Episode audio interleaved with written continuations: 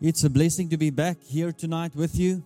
There's uh, just a different group of people that normally come out on a Sunday night. So I believe that we are going to be in for something tonight. And uh, I want to take the moment to honor Prophet Ed. He has been an incredible uh, gift and father in my life.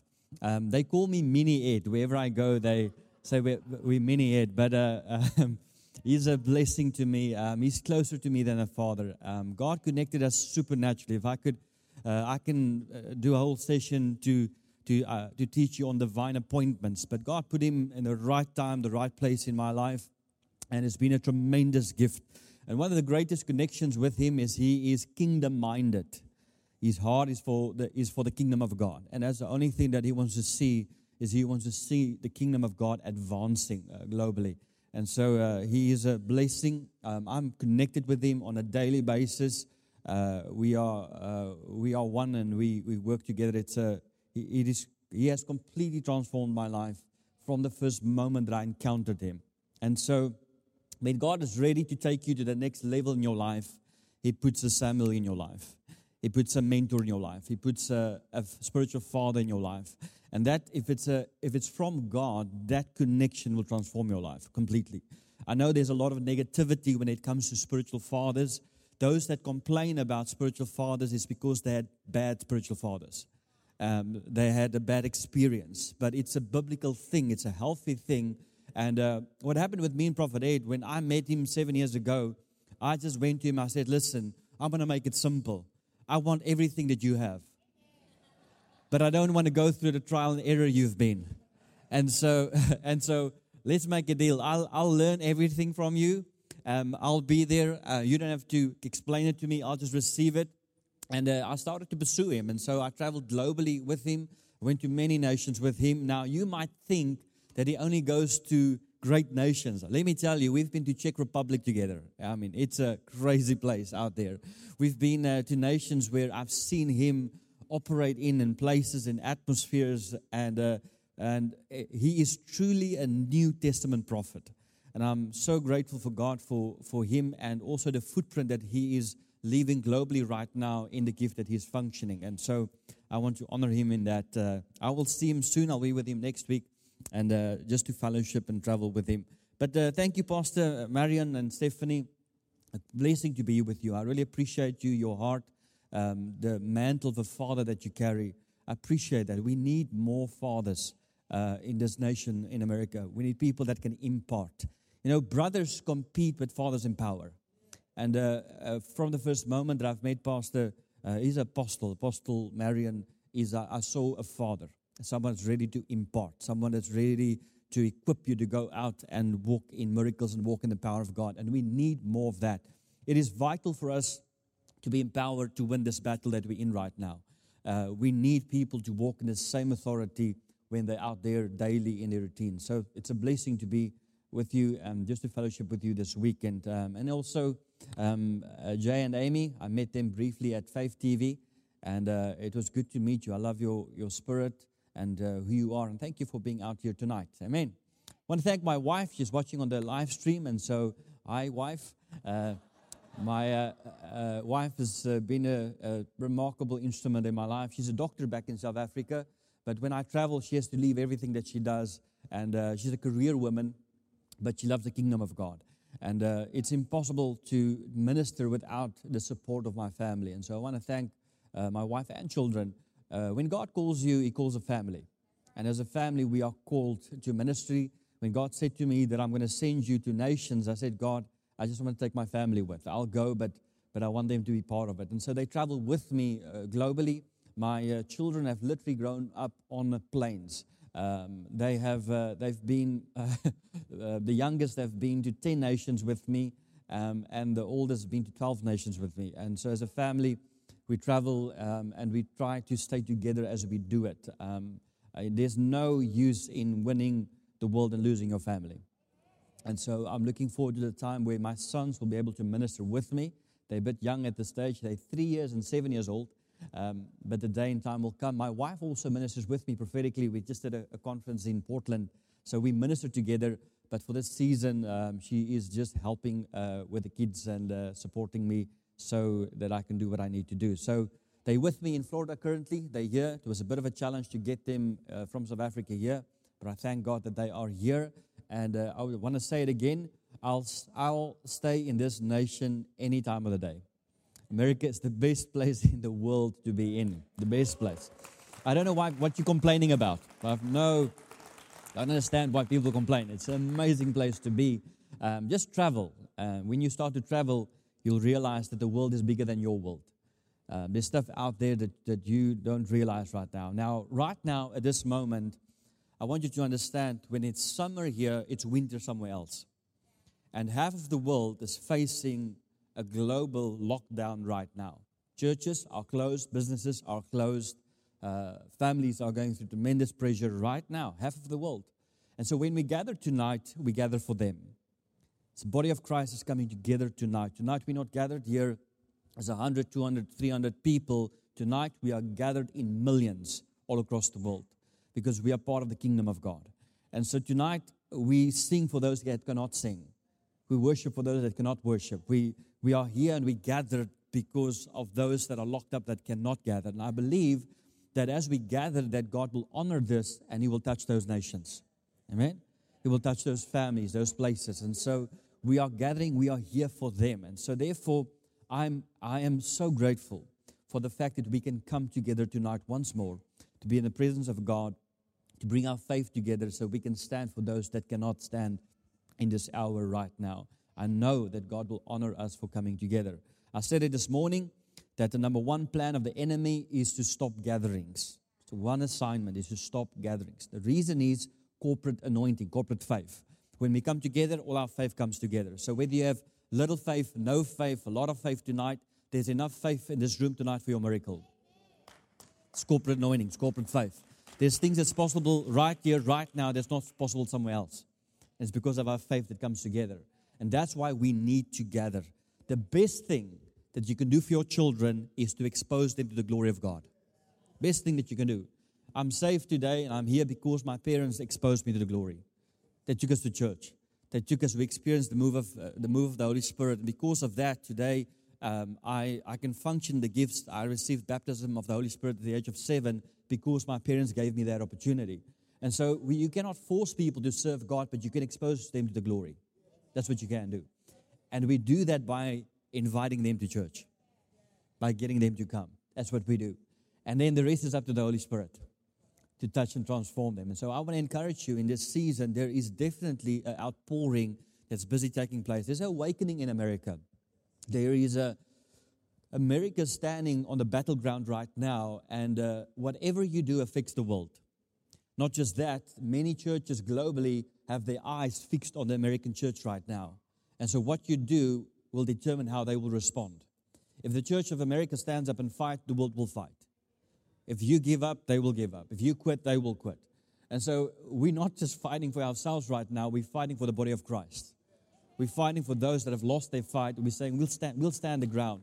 And it will give them hope to be able to stand where they need to. Now, I can tell you they're going through a lot, a lot worse than what you are facing right now.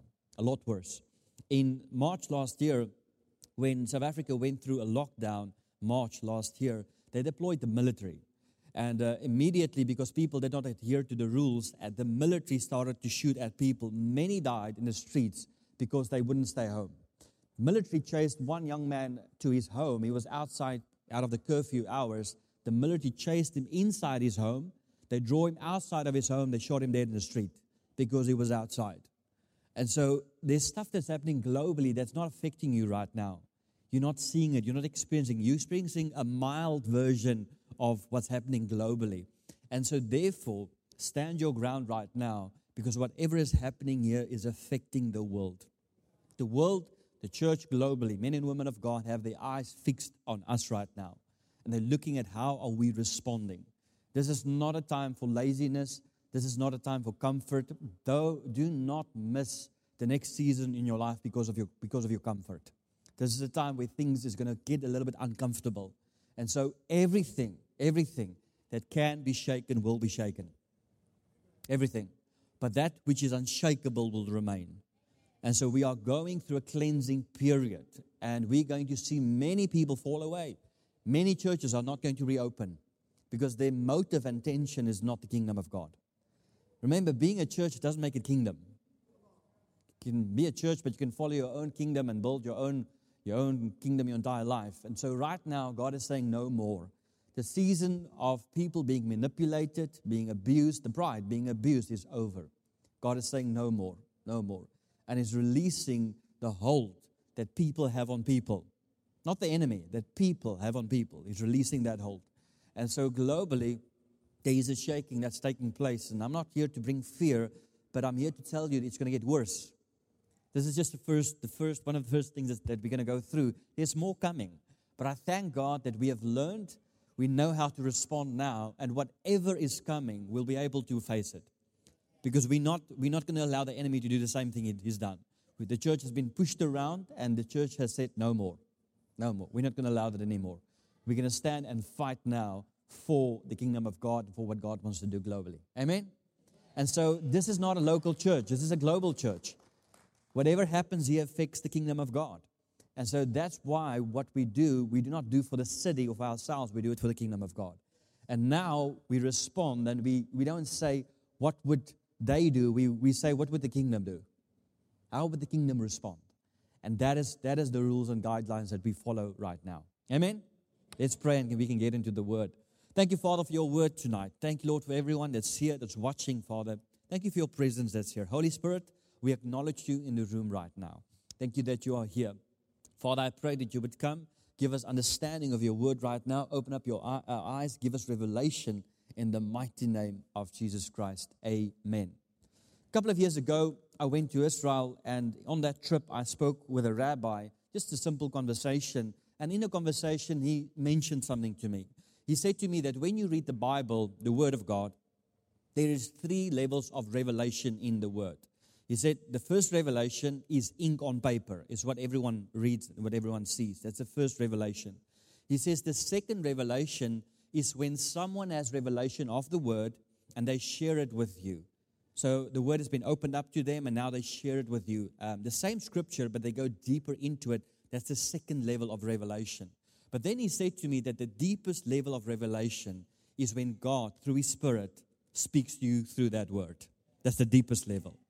And what that does, it gives you authority in that area.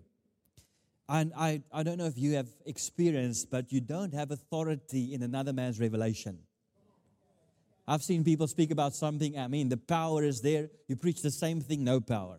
And it's the reason, the reason is they have, uh, they have authority because God revealed it to them.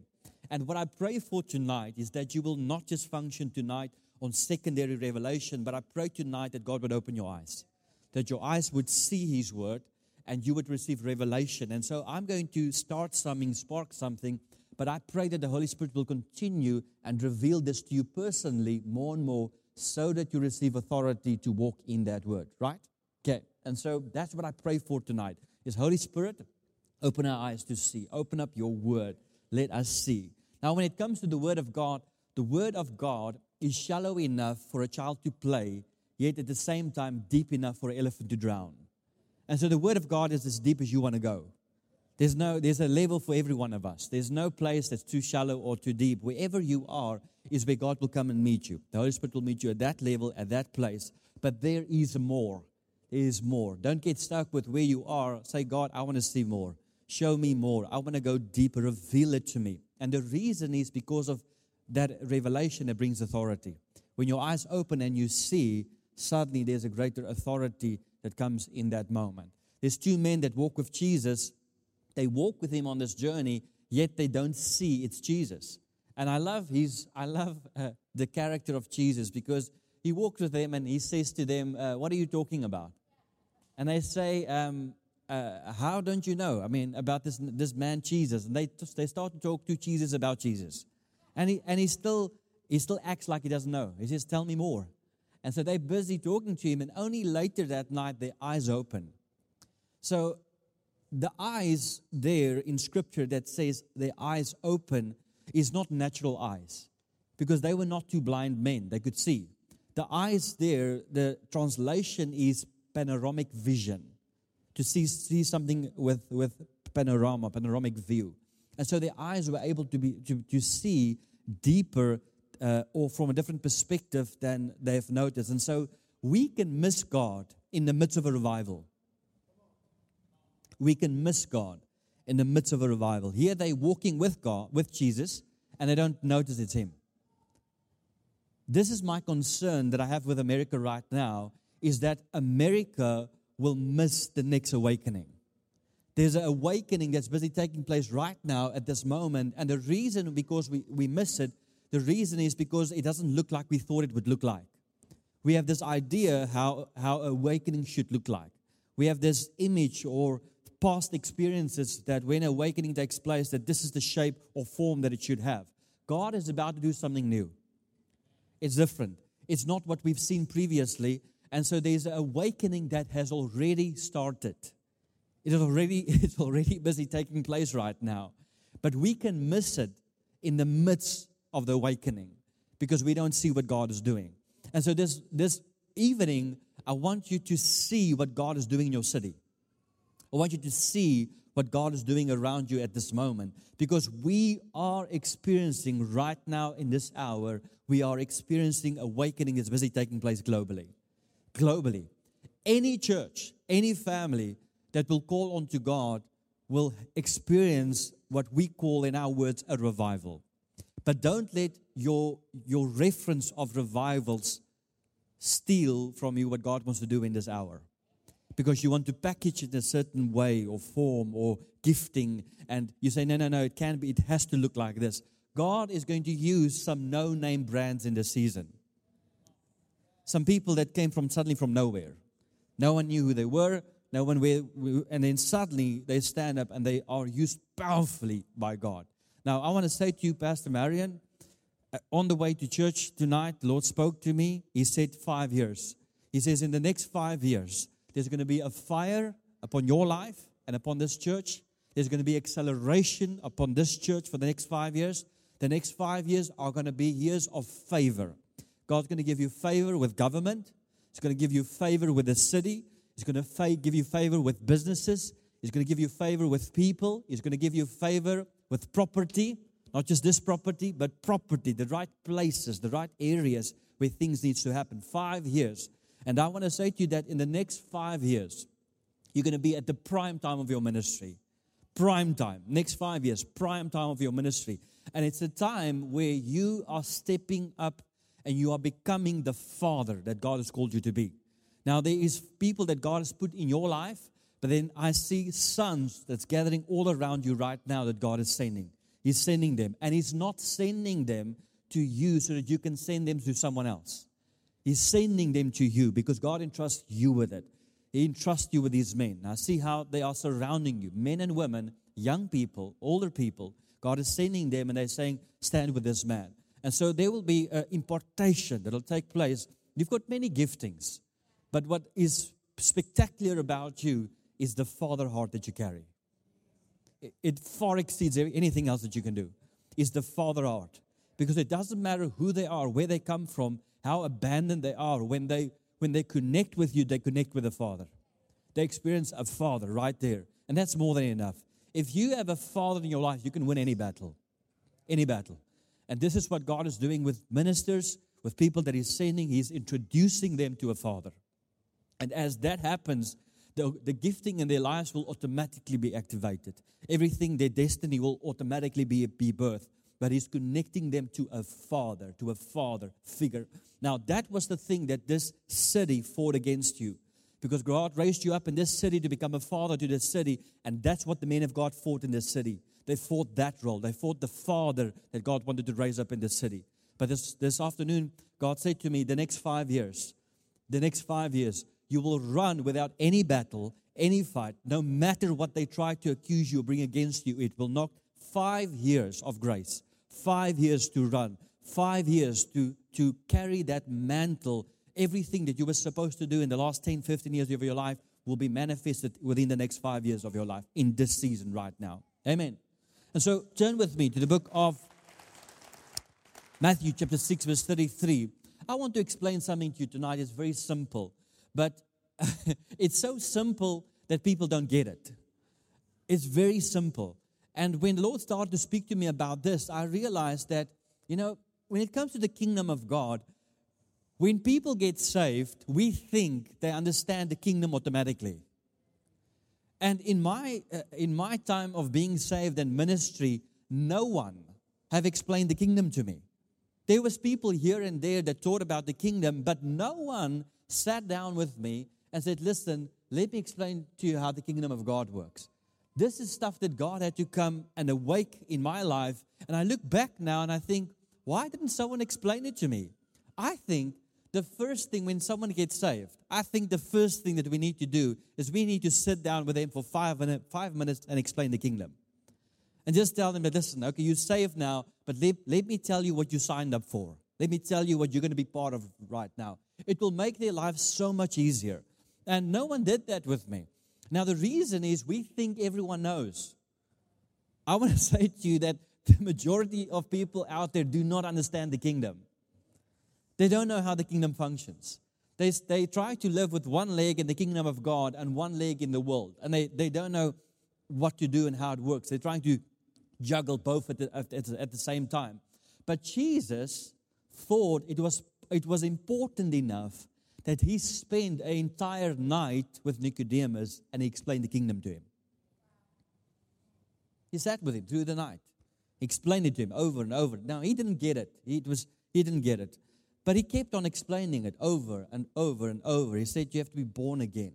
This is how you get access to this kingdom, born again. And Nicodemus was a, a, a smart man, but he couldn't understand it. How can I be? And he explained it. He took the time. The challenge today is we don't take the time with people. We don't sit with them and we don't explain it to them. And this is not just on the shoulders of the pastor or the fivefold, this is on our shoulders. There's people that walk with you on a daily basis that have no clue what's happening. And the only way that they're going to know is if we sit down and we explain it to them and say, listen, do you have an understanding of how the gifts function, how the kingdom works? And if we sit down and explain to them, it will completely change and transform them. Now, right now, we are about to see one of the biggest wealth transfers that's going to happen globally. Wealth transfers, okay? We've heard a lot about it, we've preached about it, we've seen a little bit of it, but there's a transfer that's busy taking place. One of the greatest wealth transfers globally that's busy taking place right now. In fact, I went, I've been in the room where the wealth is. I went to the city, to the place. I walked in the room. I saw it with my own eyes. I touch the stuff that God is busy releasing in His people's lives right now in this season. Now, the challenge with the kingdom of God is not finances, the challenge with the kingdom of God is stewards. There's more than enough finances, there's more than enough wealth. But God is looking for stewards. And if we read Matthew chapter 6, verse 33, he starts and says, But seek first the kingdom of God and his righteousness, and all these things shall be added unto you. And most people wake up there. When they hear all these things, then they wake up. They say, Well, uh, uh, I want all these things. How do I do that again? Oh, I have to seek the kingdom. And so they start to seek the kingdom of God with the wrong motive, the wrong intention, because they just want all these things. They don't really want the kingdom of God. They don't want intimacy with the Lord. They want stuff, they want things. And they start to, to, to seek the kingdom or act like they seek the kingdom because they just want to get to all these things. And when we read, you can translate this however you want. All means all, nothing is excluded. When he says here all these things, it means everything. In fact, if you study that, it's, it's the image of a cup that overflows. It means that every need is met in your life and there's more than enough. That's what it is. It doesn't mean that you're sowing or taking from a place and you're causing lack by taking from that place. It means every need is met. There's more than enough. My cup is overflowing and I've got more than enough to give away. That's what it is. All these things. There's no limit to that. But he starts and he says, he gives us the principles of all these things. And he says, first seek the kingdom of God and his righteousness. All these things stands on two pillars. The one pillar is the kingdom of God. I'm going to explain it to you now. And the righteousness, his righteousness. Not our righteousness, his righteousness. I want to take a minute and explain his righteousness to you. I love breakfast in the morning. I like, if I say breakfast, I mean bacon and eggs, not nothing difficult. Um, but I love breakfast. It's important meal to me. I would have breakfast three times a day. I just love breakfast, bacon and eggs. And so um, I am a bit specific about how I like breakfast. So I do not, uh, my wife has, um, I think in our uh, time of marriage of 12 years, she's, she's cooked breakfast twice for me. And it's because I'm specific with breakfast, the way I like it. And so I would rather go to a restaurant and I would order breakfast and it would be perfect. One morning, I went to a restaurant and I ordered breakfast, and the guy messed it all up. Instead of eggs, he brought something else bacon, uh, coffee, he brought tea. He messed everything up. And I decided that I'm not going to let this affect my entire day, so I'm just going to pay and leave and, and try again at another restaurant. And uh, I called him, I made a joke with him. I said to him, Listen, did you show up at the right place this morning? He said, Yes, sir, I work at this. I said, Okay, just bring me the check. And so I ordered a breakfast of about $6. And uh, I didn't touch it. Everything was wrong. And, and I decided I'm just going to leave, try to have a good attitude, and try, it, try again somewhere else. And uh, he brings the check, and God speaks to me. He says, Andre, I want you to, to give him a $100 tip. I said, There's no way. There's no way. I said, God, come on. You, you, my heart is not right. You, you know, when we give, our heart should be right. You know, my intention is I don't. I do not want to give. Uh, that's, I mean, God said to me, $200. I said, okay, stop.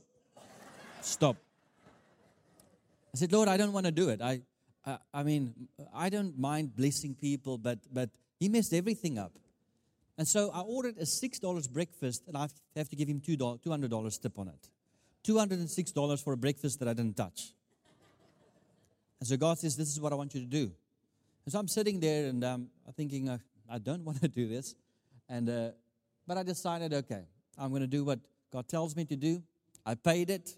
I walked away and I went to another place. As I walked away, God spoke to me. He said, Andre, this is my righteousness. My righteousness is to do good to people, especially when they don't deserve it. That's my righteousness. You see, he says, first seek the kingdom of God and his righteousness, not our righteousness. Our righteousness is to, to, good, to do good to others when they deserve it. That's our righteousness. But his righteousness is especially when they mess up, to bless them. Especially when they don't deserve it, to still be gracious and kind to them. That's his righteousness. And so, right there, I received revelation in an understanding of how his righteousness functions. I can tell you tonight, two weeks later, I messed up. Two weeks later, I made a mistake. I said, God, I would understand if you won't speak to me for two weeks because of, of the mistake that I've made. And God said, Andre, I'm going to bless you more in this week than I've ever blessed you. And suddenly it felt to me like the windows of heaven just opened over my life in those two weeks. And what was tremendous in that moment is I knew I didn't deserve it. He didn't bless me in a time where I did something right. But he started to reveal his righteousness to me. That in times, in a time specifically, when I'm disqualified, when I knew I was in the wrong, he still chose to favor me, still chose to bless me in that moment. And so that is his righteousness. I want you to have an understanding of that tonight. First, seek the kingdom of God and his righteousness, and all these things will be added. Now, 2020, last, uh, last year, was the best year of my life. It was an incredible year. God, uh, uh, on every level, God just exceeded uh, everything that has done in the past. It's been 2020 was the best year of ministry. It was the best year financially. It was the best year family. On every level of my life, 2020 was the best year. But what I'm not saying to you is I'm not speaking about the first six months of 2020. January to June was the most challenging time in my life. In March, I was supposed to fly to Chicago for a conference, and that's the day when the lockdown happened in South Africa, and I got stuck. And for three months, I could not travel. I was stuck, stuck home. Now, part of my destiny, part of my assignment is to be connected to multiple nations globally. And so travel is involved in my assignment. So suddenly, we got stuck as a nation. We locked down. No, no flights. No one could even be in the streets. I just told you that the military shot people for being in the streets. And so I got stuck back home and I said, God, I don't know what to do. It was great the first month to be home and to fellowship and to have my family with me, but then I started to get frustrated because I knew that I had assignment on my life. And June 2020, I was uh, home And I prayed the morning and I said, God, I don't know what to do anymore. I've tried everything, I've thought of everything, I've tried everything, I don't know what to do. And God spoke to me. If there's anything that I could share with you tonight, I've got 200 sermons that I could preach tonight. But if there's anything that I could share with you tonight, I want to share something that it would impart something to you tonight that when you leave here, you'll be different. I want to leave something, I want to leave a deposit tonight that even if I don't see you again in the future, that it would change the course of your life completely. And this is it.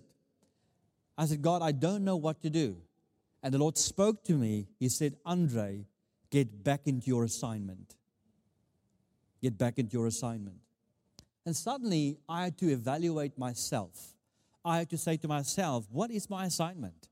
There's a lot of opinions and ideas, and but what is my assignment? What am I called for in this season? And I had to sit down and say, well, what is my assignment? My assignment is to travel, to minister, to strengthen the local church, to train people in the prophetic, to empower people, to minister prophetically, to equip people. That's my assignment. And I got up that day and I started to take the first step and I knocked on an airline's door and I said, Listen, I have to fly. Is there any flights out of South Africa? They said, No. The president announced no one is flying. I went to the second airline. I knocked on their door. They said, No. No one's, there's no flights. Third, fourth, fifth. The 11th door that I knocked on, I said, Listen, I need to travel. They said, We can make it happen. 11th door. Because sometimes we give up too easily. We think that because the door is closed, we think it's a no from God. But sometimes we just have to keep on. We have to keep on knocking. We have to keep on trusting God. We have to keep on until we find a door that is open so that we can move. And so I found the 11th airline. Friends came from, from uh, Florida. They were flying medical equipment in South Africa with a cargo plane. And they said, Listen, we heard that you want to get out. We're going to fly back with the cargo plane. You can get on this plane with us if you want to fly. I said, Yes, I'll fly. Now, it's strange because there's no airport. You know, there's no check in, check out. There's no, you know, when you get on a cargo plane, it's a bit different from traveling uh, commercial. so I got onto that cargo plane. I didn't know that I would even be able to get on a plane. I said to my wife, listen, just I, I took a backpack. I said, I mean, I'm going to try. If they if they say go home, just come and pick me up again. But uh, she couldn't get close to the airport. Everything was shut down. The, the military was around the airport. They closed all the roads. No one could get close to the airport. And God supernaturally made a way. And this is what I want you to understand. As soon as I got back into my assignment in 2020, heaven responded to me. Everything shifted. Suddenly, 2020, which started off to be the worst year of my life, turned into the best year of my life because I got back into my assignment. Everything changed. Suddenly, the windows of heaven opened over my life. I've never experienced that in the way I've experienced in 2020. As soon as I got back into my assignment, everything shifted, everything changed. I have a question for you tonight, and the question that I have is what is your assignment? What is the assignment that God has for you in this season? Now, understanding your assignment is not Hebrew, it's not difficult. It's very simple, it's very easy. And the majority of us can just look around us and you can understand your assignment. You don't have to have a prophetic word or a, revelation. I mean, it's simple to understand your assignment. Just look at where you are. And once you embrace that and you understand why you are doing it and for who you are doing it, it changes everything. Now, I want to take five minutes. I want you to concentrate just for five minutes, but I want to explain the kingdom to you. Now, this I do in a course over 12 sessions uh, 12 hours. I'm going to do it in five minutes. And so you're going to get it. It's simple, but it's going to change your life. And I, am going somewhere with this, and that's why I want to uh, share it with you tonight. Okay? Now, I want to explain the kingdom to you. It is simple. There's multiple characteristics of a kingdom, of the kingdom of God, but I want to just focus on five right now. It's simple, just five of them. And I want to explain this to you right now because creation is not waiting for a new president. Creation is waiting for the sons and daughters of God. There's no, there's no president that's going to fix anything globally. Listen, we've been trusting in South Africa for a better president the last 30 years.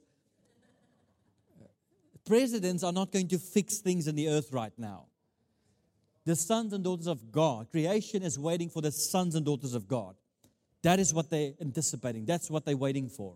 Okay? not, a, not a person, not a savior. So let me explain the kingdom to you. Simple. And I want to give you five characteristics of the kingdom, but I pray that the Holy Spirit will give you revelation so you can add to my characteristics that I'm giving you right now. You can add as much as you want to this right now because that gives you revelation and revelation gives you authority. Now, number one, a kingdom has a king. Simple. Without a king, it's not a kingdom. But what it means is the king has the final say. The day when we get saved, we are introduced, we are born into a new kingdom even though we live on the earth right now, we're part of a different kingdom. And the kingdom that we are part of tonight has a king, and his name is Jesus. And this king has the final say. Doctors can say what they want, economists can say what they want, presidents can say what they want, but the king has the final say. And so I make decisions not according to their opinions, but to what the king is saying. I always consult the king first before I listen to their voices. And so I got stuck in a situation last year where a president said no, but the king said yes. I got stuck in situations where the economy said no, but the kingdom said yes. It was contradicting, and I had to choose what am I going to listen to, to the king or to this natural kingdom that we are on earth right now. Now, when I study the life of Jesus, we can see clearly that he's part of a different kingdom. There's this one, now, when it comes to Jesus, he never got involved in politics, never. There is this one place where he stands before Pilate, and Pilate says to Jesus, Don't you know? He says, Speak up. Don't you know that I have power over life and death? Then Jesus looks at him and says, No, no, no. The only authority that you have is which my Father gives you. Even though he was on, on the earth, Jesus was part of a different kingdom. He was not threatened, he was not afraid. When they came to arrest him, he did not fight the arrest. In fact, one of the disciples started to fight and he stopped the disciple. He said, No, no, don't you know that I have access to a legion of angels right now? They're not arresting me, I'm handing myself over. I'm part of a different kingdom. And he came to portray that because in the times that we're living in right now, it would be vital for you to understand what kingdom you're part of because there's going to be seasons on a daily basis where the kingdoms out there are going to say the opposite of what the kingdom of God is saying. And you're going to have to know which kingdom to listen to. So, a kingdom has, the, has a king. Jesus is the king, and he has the final say over everything of your life. The final say. Number two, a kingdom has an identity. Today, when you travel to different nations, there's identities. If we minister in Europe every year, if I travel to Switzerland, my wife blindfolds me, we get on the plane, we fly to Switzerland, we get off the plane, I go to a restaurant, and my wife removes the blindfold. I can look at the people, the food, the language, and I can say to my wife, I'm in Switzerland. No one that's part of the kingdom of Switzerland has to come to me and say, Listen, you are in Switzerland. Because a kingdom has an identity. I can look at them and I can see it. If you have to tell someone that you're saved, it's because you're not. The kingdom has identity. What is that identity? It's the identity of the king. And so we're living in a time now where people are going to walk down the street and they're going to look at you and they're going to see the glory of God. Before you open your mouth, before you quote a scripture, before you preach or prophesy or do anything, they're going to look at you and, and they're going to say, I can see the kingdom of God. I was in uh, uh, Phoenix, Arizona a couple of weeks ago. I walked into a store and there was a lady in the store and I could see the glory of God upon her life. She did not have to say anything. And so a kingdom has an identity. It's strange because for many years, people will get saved, but yet they look the same. They don't change. Now, when we receive the Holy Spirit, we do not have to change to receive the Holy Spirit, but when we receive Him, we change. There's a transformation that, that takes place. And so we're in a time now where the kingdom of God is busy portraying its identity through the people. How can the kingdom speak if everyone's running away? If everyone is afraid? How can the kingdom represent on the earth right now if, if the sons and daughters of God is hiding? We have to be out there and we have to not represent our lives, but we have to represent the kingdom. What would the king do? What would the kingdom do in this specific situation? Because that's the life that I want to live and that's what I want to be. I do not want to live for my own life, for my desire, my ideas, what I like, what's comfortable. I want to do what the king wants me to do. And if the king says, we're going to the other side and everything is going to be okay, that's enough for me. That's fine. I don't have to li- listen to the news or look uh, to other voices out there. If he says it's going to be okay, it's going to be okay. That's enough for me because the king has the final say. Then, thirdly, a kingdom has principles and laws. Any nation has principles and laws that they function by, but the kingdom of God has principles and laws, and that principles and laws is faith. Is faith. The currency of the kingdom of God is faith.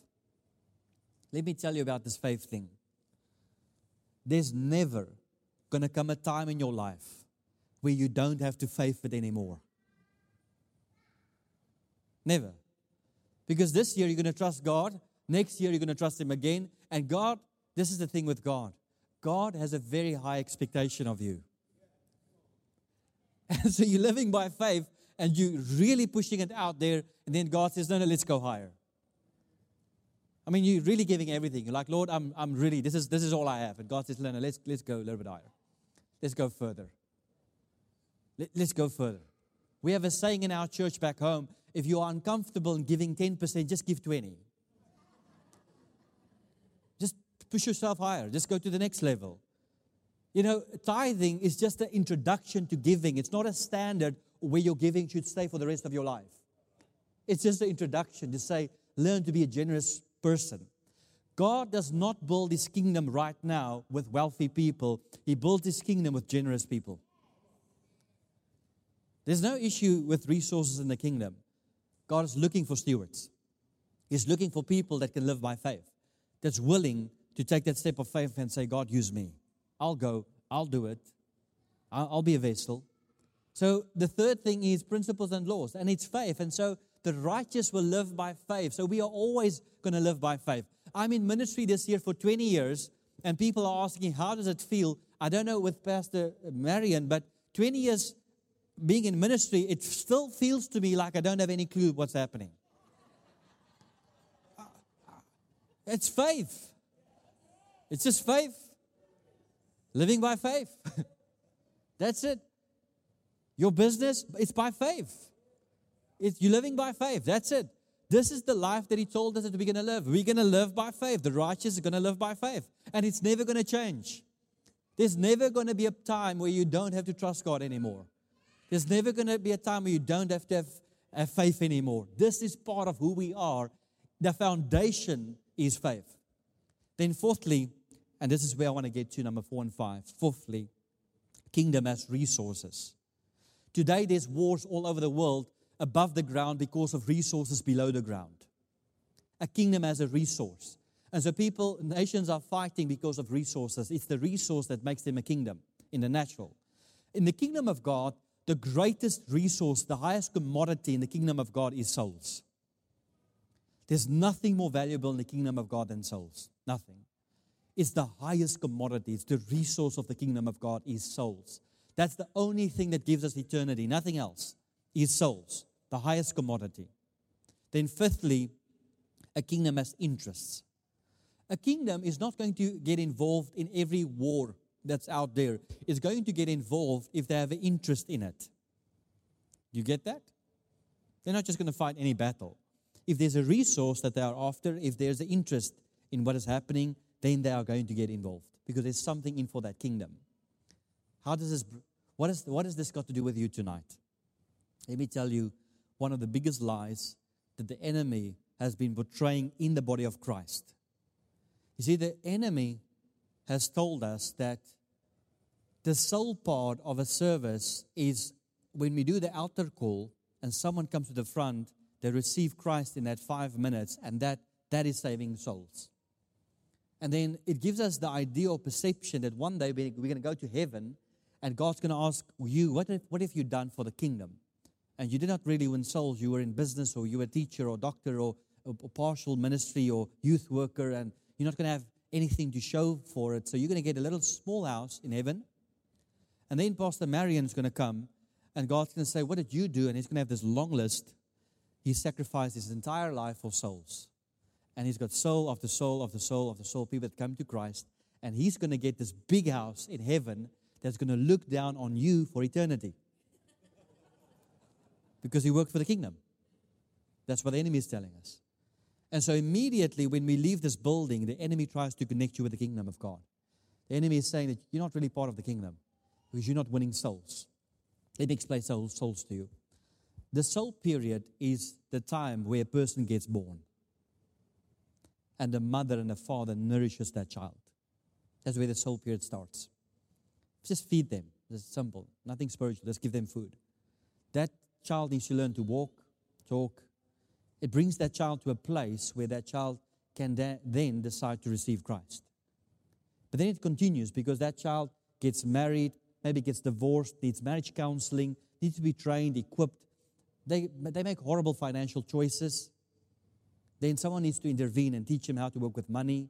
Then the giftings of God, how the giftings functions, and this is all the soul period. And then the time comes where that soul leaves the earth. And somewhere in this period, you are involved. You are involved with that person at the time where that soul is born. You are at the place where it gets saved you educate that person. Remember, the soul is in the body, and so the body, uh, I mean, I could go down this room and I would ask you tonight, what do you do for a living? And you would say, well, I'm a teacher, I'm a doctor, I'm in ministry, uh, I'm a pastor, I sell cars, I, I uh, have a restaurant. And I want to say to you that you are all wrong because what you really do is you win souls. That is your assignment. That is your assignment. But you do that through what you are doing right now. Let me explain this to you. In 2020, God said to me, Get back into your assignment. As soon as I got back into my assignment, everything changed. The kingdom responded to me because I became a valuable asset to the kingdom of God. A divine protection came upon my life. I was in meeting after meeting after meeting after meeting with COVID patients, with sick people, meeting after meeting after meeting. The last weekend before I flew back to South Africa, the guy that drove me for the entire weekend, he wanted to fly back to South Africa with me. I said, Dad, it's fine, come and visit me. He tested on Monday and he tested positive. He was with me in the car the entire weekend. No sickness, no disease, nothing came close to me because I became a valuable asset of the kingdom. And the enemy wants to disconnect you from that. The enemy is saying, No, no, you're not part of the kingdom. What I want you to understand is that tonight I am speaking to valuable assets of the kingdom of God. And once you have that revelation and understanding who you work for and what you really do, then suddenly something shifts and you start to have the understanding and the revelation that heaven is backing you up. Everything that I needed for the journey was released when I got back into my assignment. I mean, closed doors that was impossible. God opened impossible doors so that I could get back into my assignment, so that I could do what I was called to do because of the assignment. And so, being a mother is saving souls because you're nourishing that child. it's, it's your kingdom assignment at that moment, that season. Being a father, it's part of the kingdom. You're raising a soul. You are involved in the lives of souls. Being a teacher, that's not really what you do. You're selling cars. How can God bless that? It's secular. No, it's not secular. That body needs to be driven around, it needs to move around, and you are part of it. Now, let me shock you. I shared this in South Africa when Lord spoke to me last year about the kingdom, and this is what God is saying right now. He's saying, Heaven is sending messages right now, emails all over the world, and heaven is saying, Kingdom, kingdom, kingdom. this is how we're going to win this, is if you have an understanding of what kingdom you are part of. And so I shared this in a church in South Africa, and a man stood up in church. He said, I hear what you're saying, uh, but, but I have a liquor store. How, how, is, how is that benefiting the kingdom of God in any way? And I mean, it just went quiet in the church. Because a lot of people could see them in it as a teacher at certain places, but then certain people sat there and they didn't understand it. The pastor got up and he said, Listen, I just want to share a testimony. He says, For the last six months as a church, we were not able to pay our staff or salaries, but this guy supported us. He's been paying your salaries, he's been paying everything. There's stuff in the kingdom that we just don't understand. But the enemy is trying to disconnect you from the kingdom. And as soon as you leave here, the enemy is saying, listen, this is not really for you. Because as soon as you are not connected to part of the kingdom, you are opening up a door for the enemy to come and steal, kill, and destroy. Because you're not kingdom, you're not part of the kingdom, you're doing your own thing. You're building your own life. And so the divine protection leaves you, divine provision leaves you. I want to say to kingdom businessmen tonight when you have an understanding that your business belongs to the kingdom, you don't have to look for, for one more contract in your life. Because it's the responsibility of the kingdom to provide. I can pray for God to protect me. I can pray for God to provide for me. But there's, there's times where I have to focus on my assignment. I, I'm going to forget to pray. And so it's the kingdom's responsibility to take care of my healing. I have to focus on what I need to do. I, I, I forget to pray for every little thing that I need. And so I've just handed over to the kingdom. And I said, God, I'm going to focus on my assignment. Kingdom take care of the rest. Here it is. And so right now, every church has an assignment where they are. Every church, every ministry, every family, every business. And the enemy is trying to get your eyes off your assignment. And the way he's doing it, he's doing it by saying, Look at what they are doing. Look at them. There's this place where the Pharisees comes to Jesus and they say to Jesus, they come with this, you know, interest, interesting way. They, they say to Jesus, um, we noticed that you and your disciples baptize more than John the Baptist. That, and, and the next scripture says, and Jesus withdrew. He did not even entertain the conversation because it was a tactic to get his eyes off of his assignment. Look at what they're doing. And, they, and the disciples did it in such a way where they said, Well, you're doing more. He just withdrew. I'm not, I don't want any part of this. This is not a competition. I'm, I have assignment from God. And I'm not going to stand before them one day. I'm going to stand before God one day. And I have to stand before my Father and give account of what He has told me to do. And in His eyes, there's no big and small church. In his eyes, there's no small ministry and big ministry. In his eyes, there's souls. And so Jesus sat with one man. Most ministers would say it's an ineffective ministry. Rather minister to the crowd. But Jesus sits with one man, explains the kingdom to him over and over and over and over. Why? It's a soul. And when we work with souls, it's a commodity of the kingdom and the kingdom has an interest in that life, and so the kingdom will get involved in my life because I'm involved in the interest of the kingdom. Lack in your life, I'm just pushing a little bit further tonight. Lack in your life is just a sign that you're missing your assignment. Because if you are in your assignment, there can be no lack. And so don't take it as discouragement, take it as realignment. Say, God, what am I missing? What is happening? Somewhere I'm missing something. Because the, the flow of the kingdom, listen, the kingdom of God never pays salary late. Never. It's always on time. The provision is always there. Why? Because it's in the interest of the kingdom. It's part of the kingdom.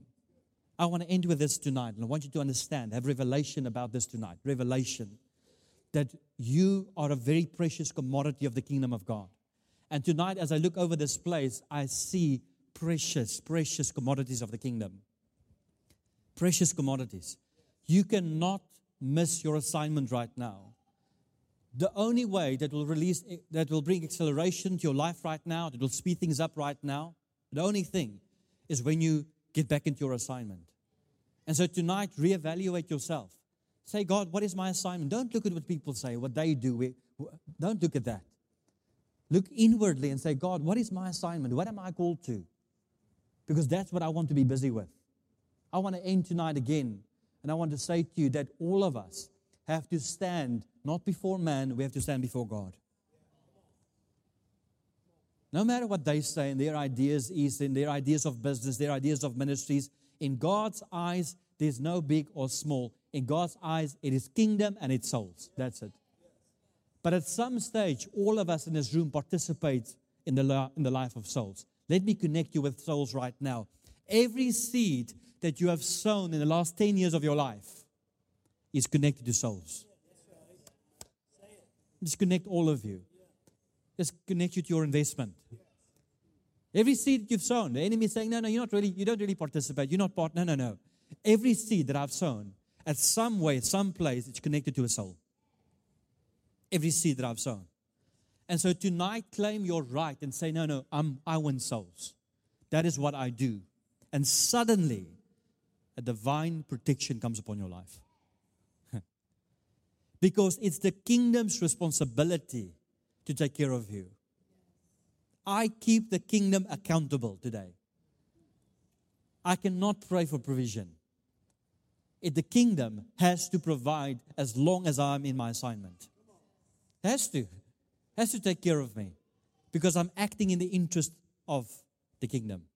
And this is what I want you to hear tonight. Today, tonight, I want you to hear that you are acting right now in the interest of God. Now, being a child of God does not exclude you from being attacked by the enemy. But what it does, it gives you the right to claim back sevenfold.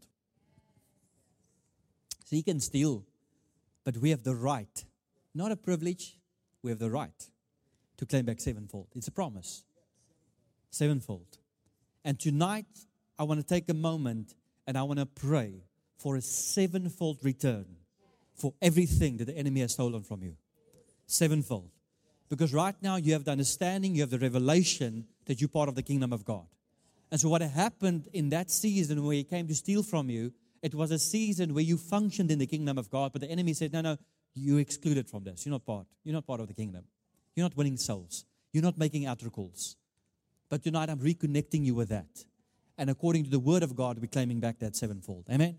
Father, right now, in the mighty name of Jesus Christ, I stand in agreement with every person in this room that have experienced lack, where the enemy has come and steal from them, I stand in agreement with them right now and I claim back sevenfold in the mighty name of Jesus Christ.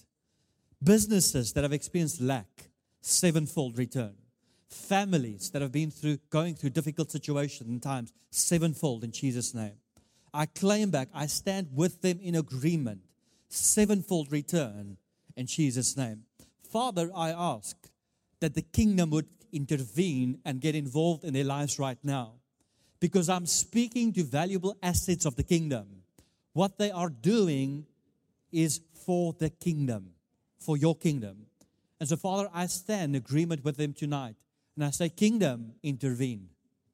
Kingdom, intervene in their lives, intervene in their affairs, intervene in what they're facing right now. And Father, I pray right now that their eyes would open to their assignment, that they would look back on their assignment and they would remain in their assignment. They would follow the assignment that you have marked out for them in this season.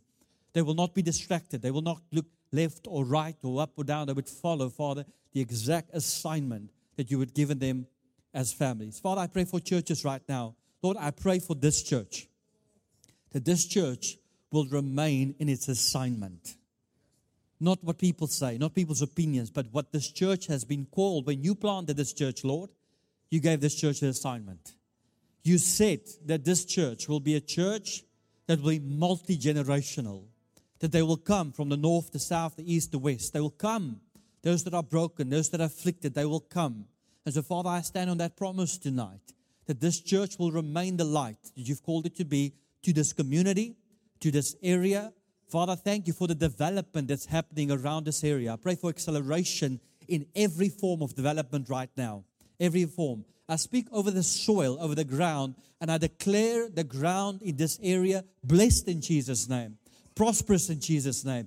Everything in the surrounding area, I call it forth. Thank you, Father, that there will be such a, your hand will be noticeable upon this region, and upon this area, that people will move closer to be, be, to be closer to the blessing of the Lord. They will move. They will switch houses. Businesses will move in this direction, in this area, because of the light that you have placed here, Father. Thank you, Father, for your kingdom that's being established right now. I pray for ministers in this room, people that are in ministry, their ministers, their ministries, their churches, where you have placed them, Father. I declare that those ministries will remain to be a beacon of hope to those areas. A beacon of hope. Father, I come against any form of shaking that's around them, Father. And I, I declare them stable in the mighty name of Jesus Christ. Amen. Amen. Amen. May be seated. Listen, those of you that are in business, I want, to, I want you to get this. If you are in business here tonight, if you are a businessman, a businesswoman, listen, it's the kingdom's responsibility to bring business to you. You don't have to make one phone call, it should come to you. The only thing that you need to do is realign your face, realign your business, realign that my business is doing sales. Well, how do I do it? By selling cars, by selling property. That's how I do it. But the, the calling of my business is souls. Just focus on that. And the kingdom has to send the provision. Listen, I don't see the provision yet. It's coming. I don't see it. It's coming. But it's not in my account. It is coming. it is coming. It is coming. Things are being realigned, being shifted. Negative seeds that's been sown in the ground, God's dealing with that stuff. But the harvest that God has for your business is coming. Stay in your assignment, remain your assignment. Amen.